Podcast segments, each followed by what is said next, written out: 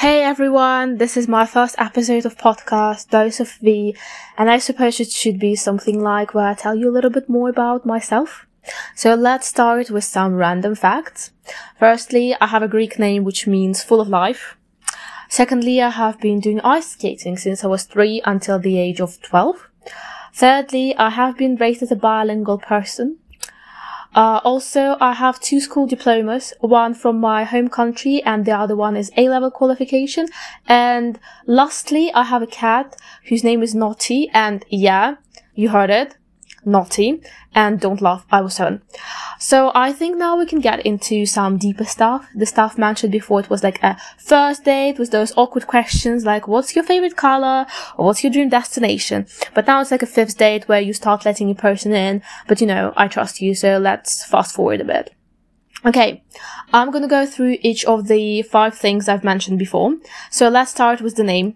Vitalina sounds unusual, but imagine being born in the early 2000s and when everyone literally was named like Mary, Anna, and etc. At that time, I wasn't happy and proud of my name at all. I wanted to be normal, because also a lot of kids couldn't remember my name, and in my country when you're 14 you're getting your national ID and you can change your name. And I was like, yes, oh my god, yes, I'll do it, I'll change it to Anna. But now I understand that this was literally the most stupid idea I've ever had in my life. My name is unusual and has a meaning that actually affects me as a person. Moving on to the ice skating. Well, it's a weird one because my parents took me there when I was 3. Again, it was an unusual sport to do and also could form a good body shape for the girl. Like very proportionate. Well, it was really objectified at that time. But as every professional sport, it has loads of disadvantages, and one of them was safety. Because imagine you jump at around like 100 to 20 centimeters above the ground, and if you fall not correctly, you could literally not stand up again. And when I was maturing, I realized it more and more, and also I realized how much time I lost with it. I didn't want to become a professional athlete, therefore, what was the point? I could have done things like all the kids do, for example, play on the playground, but I did not have this.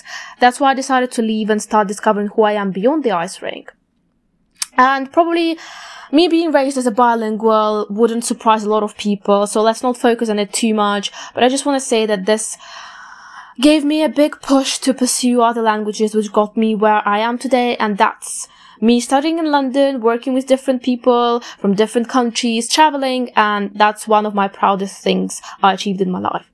The next one is an interesting one, because you may ask, how on earth I can have 2 school diplomas? Let me explain from the start. So, I have been going to the UK to summer schools to improve my English and independency since I was 9. And around the age of 12, 13, my dad started talking to me about, maybe I want to move out because, you know, my home country does not have as much opportunities and career choices.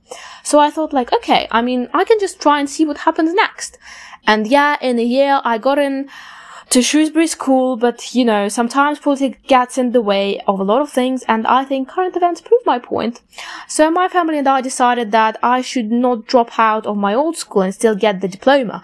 So yeah, when I was 16, I took my finals and graduated. And then 2 years later, I left Shrewsbury School, which I'm extremely happy about, but that's completely like the whole other episode.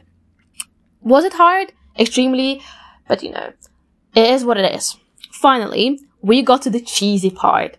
So I named my cat Naughty. Well, it wasn't really my idea, but I decided at 7 years old that it does reflect his character and it's cool, and I think that the name should stay. Because I got my cat from the people who wanted to get rid of him, because they wanted the breeded one, and mine is like half-blood. Shout out to all the Harry Potter fans out there.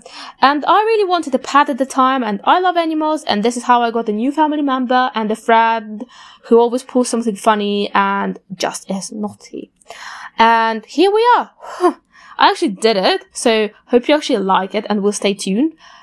Bye, ahevua, ciao.